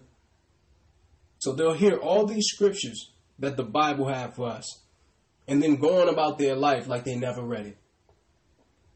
Yeah, brother, yeah, we got to do this. We got to, you know, we got to migrate. We got to do it for the Most High. And then as soon as they walk away, it's like a reflection in the mirror. They forget what they've seen. They forget what they've heard. So simply hearing the word isn't the same as obeying it, brothers and sisters. And that's why we said, you know, I fear that our people, when this whole lockdown, this coronavirus, and all this go away in the next few months, I fear that our people will get comfortable again, ignoring all the signs that the Most High has shown us through His Word. The Most High's Word demands action, brothers and sisters. Our people hear it, but do nothing about it. And guess what? There's going to be judgment for that disobedience and that disregard, that neglect. Let's go to Amos chapter 5, verse 2 through 4. Listen, Israel. Verse 2 reads The virgin of Israel is fallen. She shall no more rise. She is forsaken upon her land. There is none to raise her up. For thus saith the Lord God The city that went out by a thousand shall leave a hundred, and that which went forth by a hundred shall leave ten, to the house of Israel. So, according to this scripture, Israel shall be decimated. Why? Because Ezekiel 33 tells us that you'll listen to the word, but you won't act. I'm going to read verse 3 again. Listen closely. Verse 3 reads, For thus saith the Lord God, the city that went out by a thousand shall leave a hundred, and that which went forth by a hundred shall leave ten to the house of Israel. So only 10% will be reserved alive. The other 90% will be destroyed, brothers and sisters. That's why it says it went from a thousand to a hundred, and from a hundred to ten, brothers and sisters. That's 10%. The rest will be destroyed by sword and pestilence, brothers and sisters. I'm going to read verse 4. Amos 5 and 4 reads, For thus saith the Lord unto the house of Israel, Seek ye me, and ye shall live. So Amos warns how devastating the coming perilous times will be, particularly for Jacob. Because Jacob will hear it, they'll read it, and then ignore it and chase whatever their heart desires. Most of our people will not make it through this, brothers and sisters. Most of our people will not make it. They're going to fall. To magnify that point, let's go to Isaiah chapter 1, verse 9. Isaiah 1 and 9 reads, Except the Lord of hosts had left unto us a very small remnant, we should have been as Sodom, and we should have been like unto Gomorrah. So he will only spare a portion of our nation, brothers and sisters. He's more concerned with the quality over the quantity. So, for those of our people who don't want to take heed to the Most High's word, we're not going to beg you, and neither is the Most High. You put your big boy pants on and you deal with whatever the ramifications for ignoring his instruction is. Isaiah 1 and 9 reads, Except the Lord of hosts had left us excuse me, except the Lord had left unto us a very small remnant, we should have been as Sodom, and we should have been like unto Gomorrah. So many believe they can operate with unsubmissiveness, with impunity. Many of us believe we can do that. And the Bible's telling you only a very small remnant of us will be preserved due to our rebelliousness brothers and sisters. He said if he didn't do this, we would all be destroyed because 90% of our people, probably more than that, are wicked, brothers and sisters. They're wicked. And they're not looking to change. They're not looking to submit to the Most High. They're not looking to acquiesce. They're looking to do whatever their heart desire. There's an unwillingness to submit. And because of that, through Jacob's trouble, what we're seeing today you're going to be destroyed in your wickedness. Because the Bible tell you what was that Proverbs 7 and 2 keep my commandments and live. So the flip side of that is disobey and die. So at this time brothers and sisters especially Israel it's time to submit. It's time to stop making excuses for breaking his laws it's, it's not time to be overutilizing grace. Yeah, you have grace, but grace is used when it has to be used. A lot of our people are using grace for convenience. Unforced grace is not grace at all, that's sin. See, grace comes when you can't keep the law, not when you choose not to for your convenience. So we have to be very careful that we don't overdose on grace, especially during this time. Because utilizing grace means you've sinned. Because if you didn't sin, you wouldn't need grace. So just using that term alone, well, yeah, I'm under grace. You're admitting that you're sinning. A sin is still a sin, even under grace. So it's time that we tighten up, brothers and sisters, and live very narrowly, very disciplined lives Because what's coming, the earth will never be the same. We're going to go to Proverbs chapter 1, verse 24 through 28, brothers and sisters. Proverbs chapter 1, verse 24 reads, Because I have called and ye refused, I have stretched out my hand and no man regarded. But ye have set at naught all my counsel and would none of my reproof. I also will laugh at your calamity. I will mock when your fear cometh. When your fear cometh as desolation and your destruction cometh as a whirlwind, when distress and anguish cometh upon you, then shall they call upon me, but I will not answer. They shall seek me early, but they shall not find me. Mm. These verses introduce the fate of those who neglect to listen, brothers and sisters. We're going to read it again. Because what's going on here? Solomon is setting the stage of consequences for those who disregard the Most High's instructions. Proverbs 1 and 24 reads, Because I have called and ye refused, I have stretched out my hand and no man regarded. Now that's key because he's saying he's calling. So, you know, it, it wouldn't be equitable for the Most High to judge us on things we haven't had an opportunity to ascertain. He's saying, I'm sending it to you. You're ignoring it. So, you know, ignorance will not be an excuse because everyone at some time and point have had an opportunity to hear the truth. Those who are dealing with obedience. Proverbs 1 and 25 reads, But ye have set at naught all my counsel, and would none of my reproof. I also will laugh at your calamity. I will mock when your fear cometh. When your fear cometh as desolation, and your destruction cometh as a whirlwind. When distress and anguish cometh upon you, then shall they call upon me, but I will not answer. They shall seek me early, but they shall not find me. So, brothers and sisters, truth and wisdom are not rights, they're privileges. And the Most High is under no obligation to wait for you to get serious. Our flagrant ineptitude would prove self destructive, brothers and sisters. Self destructive.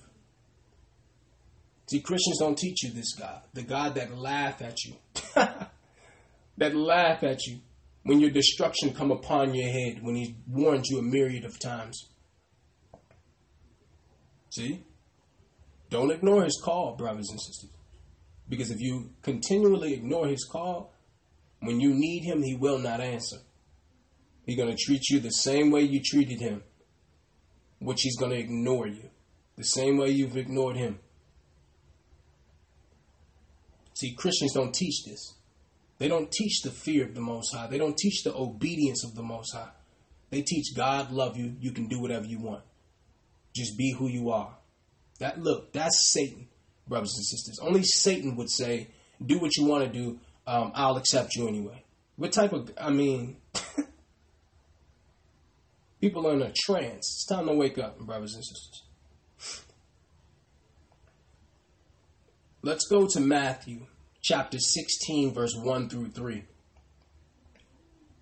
Verse 1 reads The Pharisees also with the Sadducees came, and tempting desired him that he would show them a sign from heaven.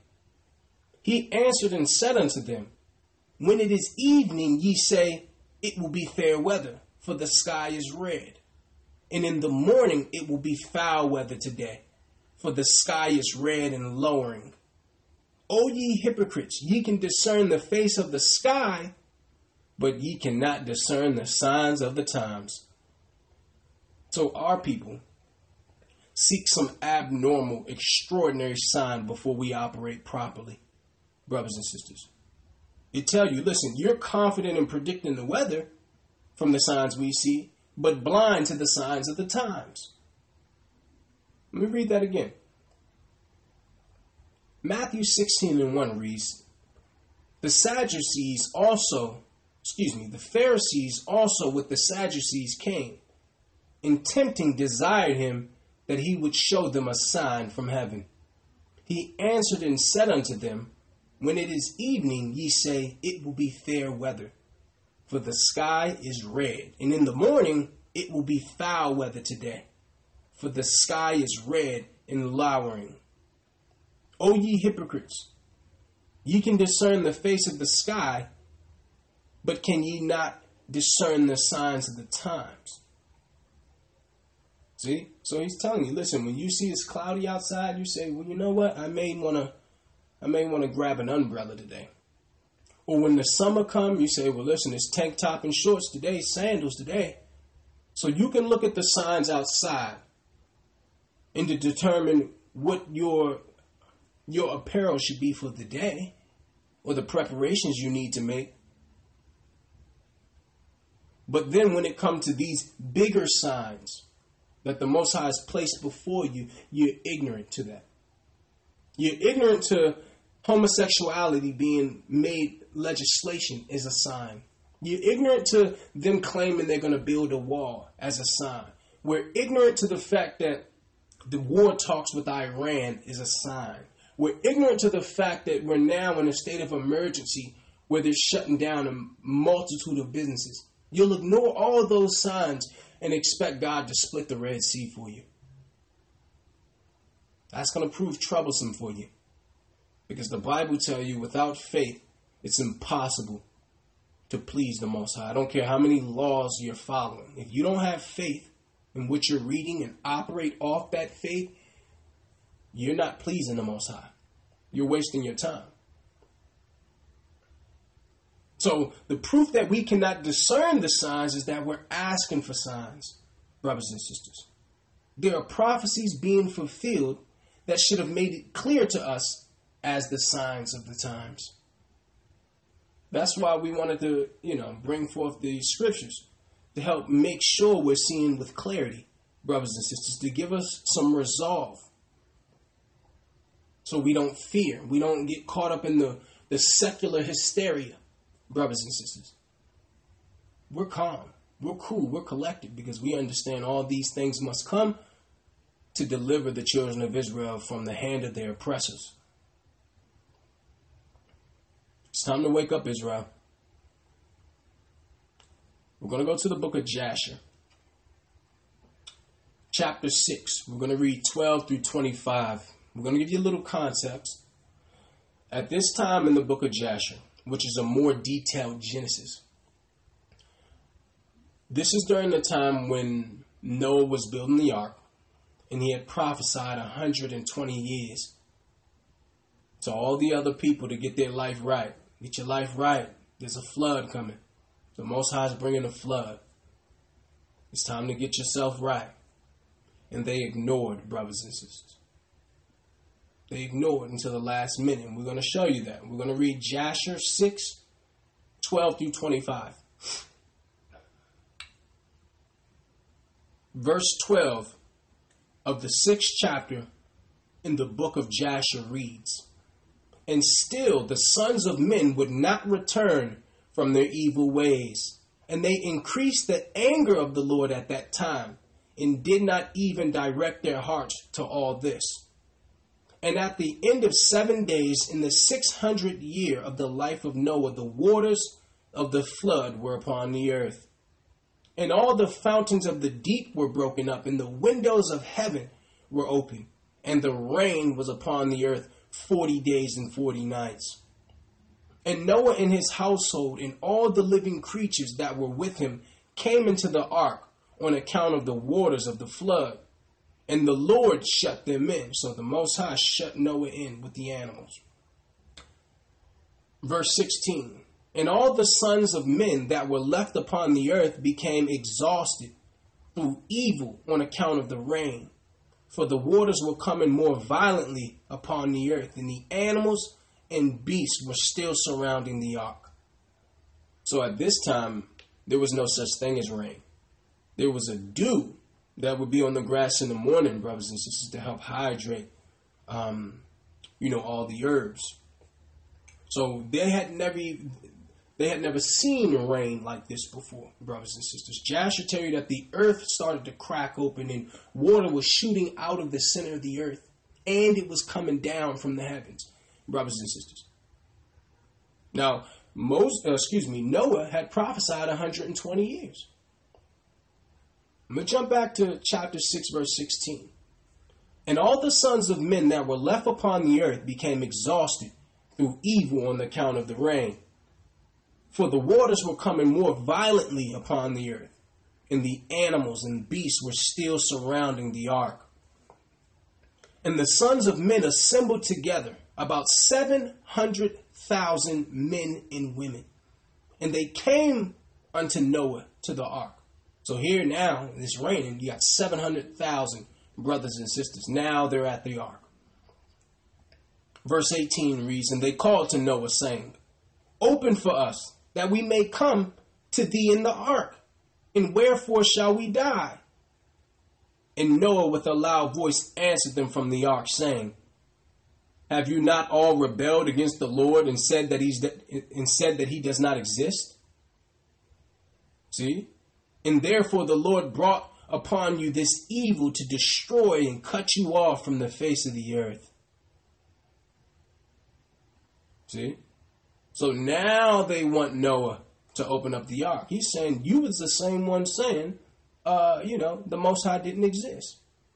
At least your behavior showed because we were giving you the instructions and you chose to neglect that instruction. You chose not to acquiesce. You chose not to submit. But now, now you want to come in the ark. Let me read verse 19 again. And Noah with a loud voice answered them from the ark, saying, Have you not all rebelled against the Lord and said that he does not exist? And therefore the Lord brought upon you this evil to destroy and cut you off from the face of the earth. Is not this the thing that I spoke to you of a hundred and twenty years back? And you would not hearken to the voice of the Lord. And now do you desire to live upon the earth? And they said to Noah, We are ready to return to the Lord. Only open for us that we may live and not die. And Noah answered them and said, Behold, now that you see the trouble of your souls, you wish to return to the Lord. Why did you not return during these 120 years, which the Lord granted you as the determined period? So he's saying, Listen, I prophesied to you all you saw me building this huge boat. You know, you called me crazy. You had 120 years. 120 years to get yourself right. And now you want to come. Now, at the last moment, which is what our people specifically, all people do this. They try to wait to the last minute. They think that they're going to be on their deathbed and then confess Christ as their Savior two minutes before they die and they're going to go to heaven. The Most High will not allow that. He will not allow you to purposely do dirt all through life and then think that you're going to, you know, make a proclamation in the last minute of your life and He's going to save you. He's not going to operate like that because you haven't changed. You're still evil. Jasher 6 and 23 reads, but now you come and tell me this on account of the troubles of your souls. Now also the Lord will not listen to you, neither will he give ear to you on this day, so that you will not now succeed in your wishes. And remember, Proverbs said he will laugh at your calamity, he will mock you at your destruction. I'm going to read verse 23 again. Jasher 6 and 23 reads, But now you come and tell me this on account of the troubles of your souls. Now also the Lord will not listen to you, neither will he give ear to you on this day, so that you will not now succeed in your wishes. And the sons of men approached in order to break into the ark, to come in on account of the rain, for they could not bear the rain upon them. So now they've went and got um, you know, farming tools, hoes and rakes and axes. Now they're trying to break into the ark now. No, it's like, listen, I gave you 120 years, man. The Most High shut me up in here, okay? Because why? He had to shut Noah in because Noah was such a caring, forgiving person. He would have he would have killed himself by opening up that door, brothers and sisters, to allow these these disobedient workers of iniquity to come in. How do we know? Let's read 24 again. And the sons of men approached in order to break into the ark, to come in on account of the rain, for they could not bear the rain upon them. And the Lord sent all the beasts and animals that stood around the ark, and the beasts overpowered them and drove them from that place. And every man went his way, and they again scattered themselves upon the face of the earth. So as they were trying to break into the ark, the Most High had all the animals, the sharks, and everything that was on the outside of the ark attack these people and start destroying them, ripping them apart limb from limb. See? This is what Proverbs was talking about. If you ignore him, then when your calamity comes, he will not listen. See, Christians, they don't they never bring this out. They never bring out that there's a time when the Most High will reject you because you've deliberately disobeyed him. So here it is. Noah foretold a cataclysmic event, and people were still non compliant. And guess what? This was God's plan to exterminate the evil off the earth. So there was no way he was going to allow these people who only wanted to change because they were getting ready to die make it to the other side of the flood. He was not going to allow it, brothers and sisters. So I really hope we take heed to this story, brothers and sisters. Don't wait to the last minute because the Most High may not allow that last minute. He may, some of the people, some of us, you know, who teach the truth and, and all that, you know, people think they'll be able to get in touch with us, and I hope they can. But as we see here, the Most High may step in and intervene so you can't contact the brothers and sisters or those who are out there teaching the truth. He may not allow that. No matter how much I want to help a person, brothers and sisters. See? Let's go to Romans chapter 13 and 11. We're going to read 11 through 13, brothers and sisters. Romans 13 and 11 reads, In that knowing the time, that now it is high time to awake out of sleep. For now is our salvation nearer than when we believed. The night is far spent, the day is at hand. Let us therefore cast off the works of darkness and let us put on the armor of light. Let us walk honestly as in the day, not in rioting and drunkenness, not in chambering and wantonness, not in strife and envying. I need you to see this, brothers and sisters, because Paul's mention here of is a excuse me. Paul's mention here of a spiritual condition called sleep.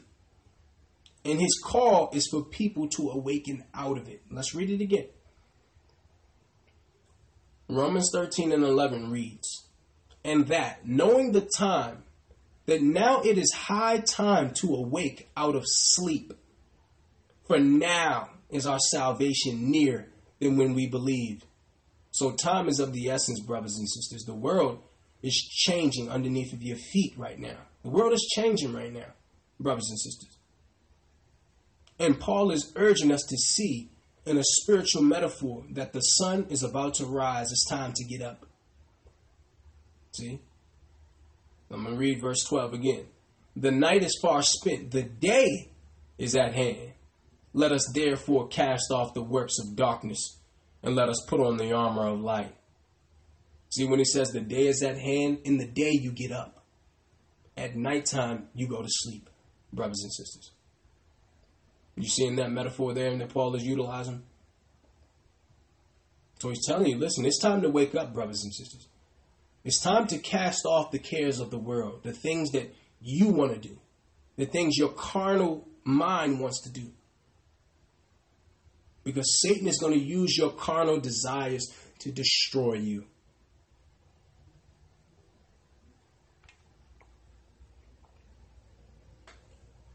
Let's go to 1 Thessalonians chapter 5 verse 6 through 8, brothers and sisters.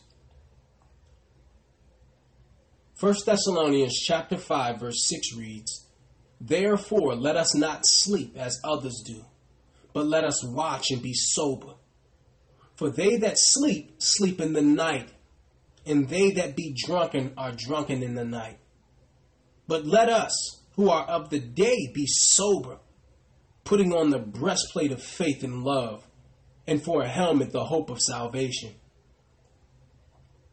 So, brothers and sisters, when a man is asleep, he's in a state of inactivity. This is what Paul is referring to. I'm going to read it again. Verse 6 reads, Therefore, let us not sleep as others do, but let us watch and be sober. For they that sleep, sleep in the night, and they that be drunken are drunken in the night. So a man asleep is unconscious of all around him, brothers and sisters. Sleep is a time when danger may be very near without being perceived brothers and sisters. See? So while we're asleep, the enemy is busy at work. So this is a call to watchfulness, brothers and sisters. Believers need to be alert and self disciplined in these perilous times.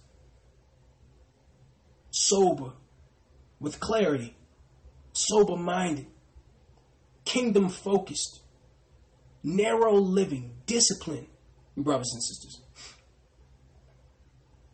because the result of neglecting that will prove to be disastrous, brothers and sisters.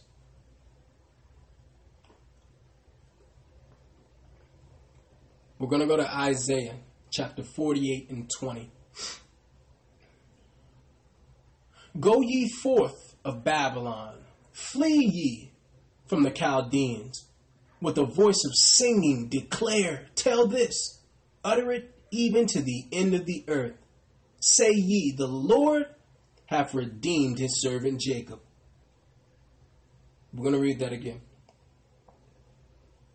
Isaiah 48 and 20 reads Go ye forth of Babylon, flee ye from the Chaldeans, with a voice of singing. Declare ye, tell this, utter it even to the end of the earth. Say ye, The Lord hath redeemed his servant Jacob. So, with the utmost exaltation and joy, we should rejoice that our captivity is ending, Israel. See? We're not migrating to operate in fear because some people say, well, I'm not scared. I'm not scared, so that's why I'm not going.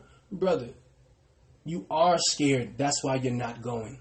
We're not operating in fear. The Most High told us to declare the work of his hand, that he saved Jacob. So we're going to travel, we're going to migrate to other lands and show the word of God. We're going to find the Israelites, show them who they are. We're going to point to Babylon and say, that place there. The Bible said it would be destroyed for how they treated Israel. See? I really want you to examine the publication of our deliverance to the ends of the earth. I'm going to read it again.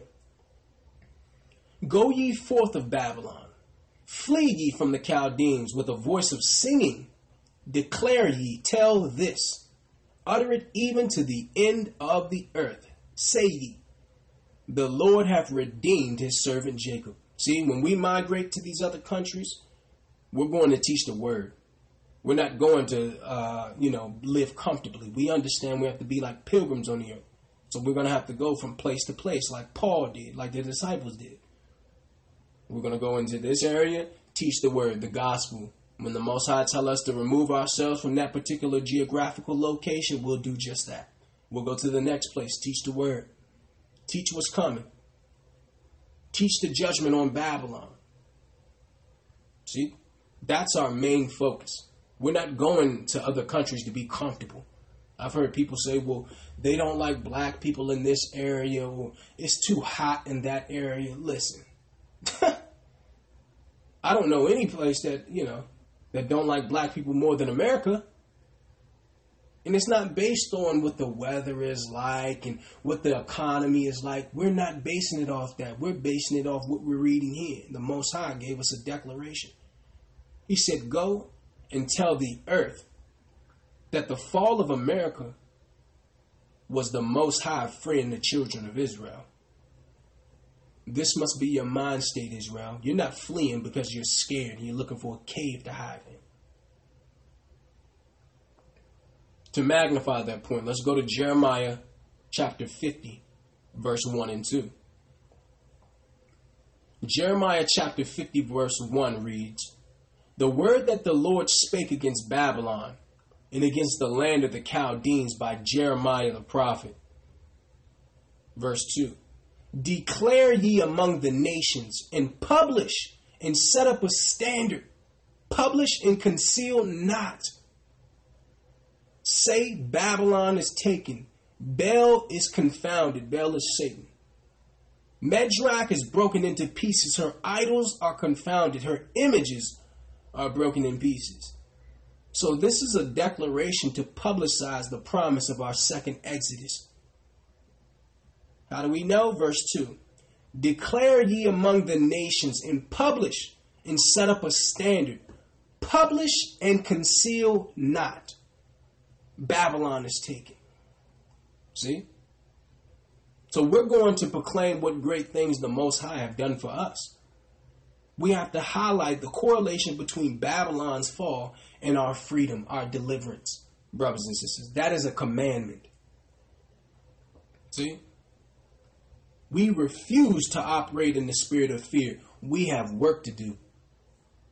So I hope brothers and sisters start, you know, operating as if this is what our future is going to look like. I need brothers we need brothers to take their studies serious.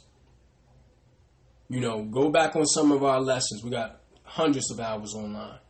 Write down the scriptures. Write down what the scriptures mean. Put it into a precept book, brothers and sisters. A little book that have all your lessons in it with the scriptures that link flawlessly. So when you go into your parents' house, your, your cousin or aunt and uncle's house. When you go to other countries, you got the lessons right there because they're probably going to shut the internet down, brothers and sisters. And there's no guarantee that we'll be able to operate like this, you know, forever.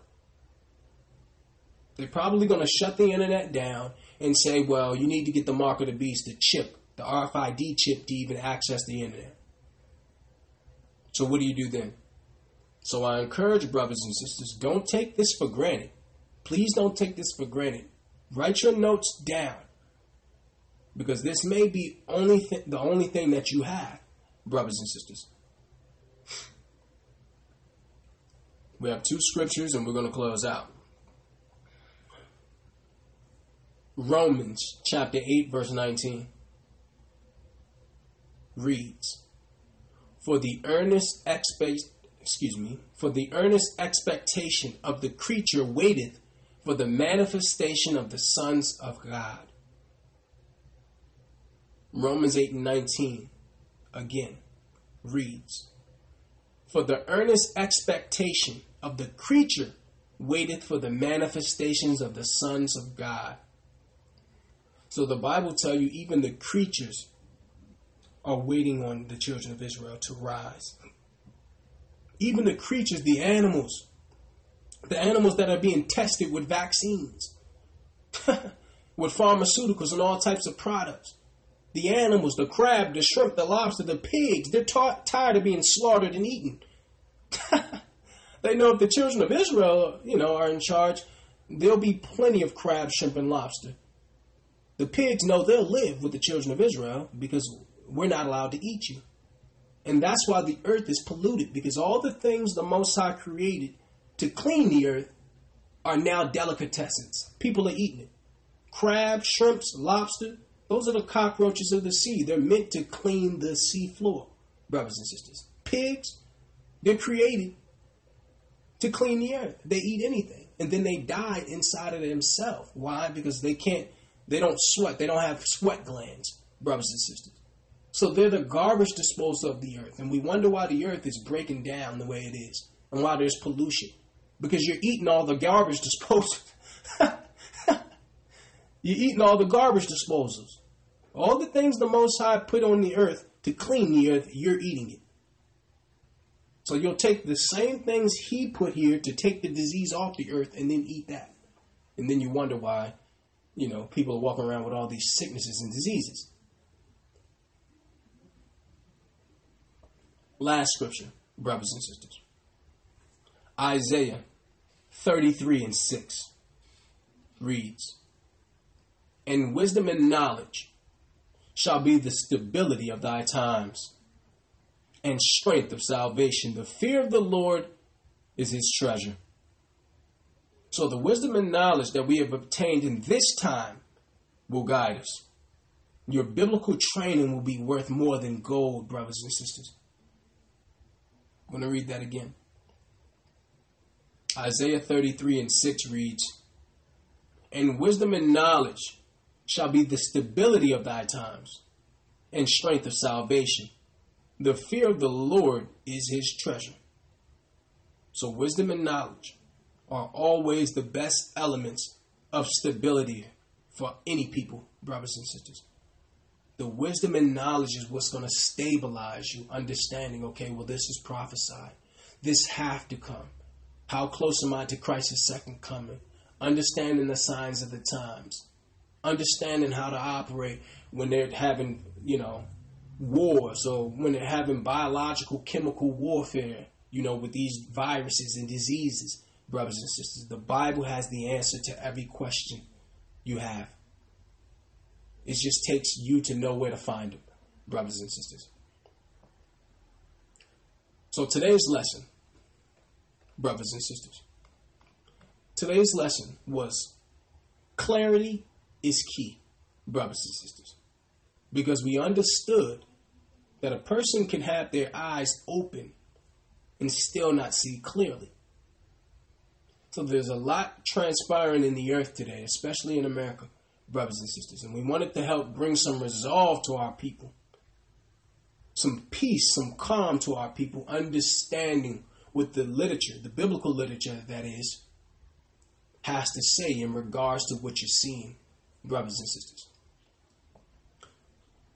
If you have any questions, brothers and sisters, or need help on being baptized or doctrine, or any of those things, brothers and sisters, you can email us at commandment keepers, the number one, the number eight, at hotmail.com. We want to say, Kwam Yasharala, sin no more.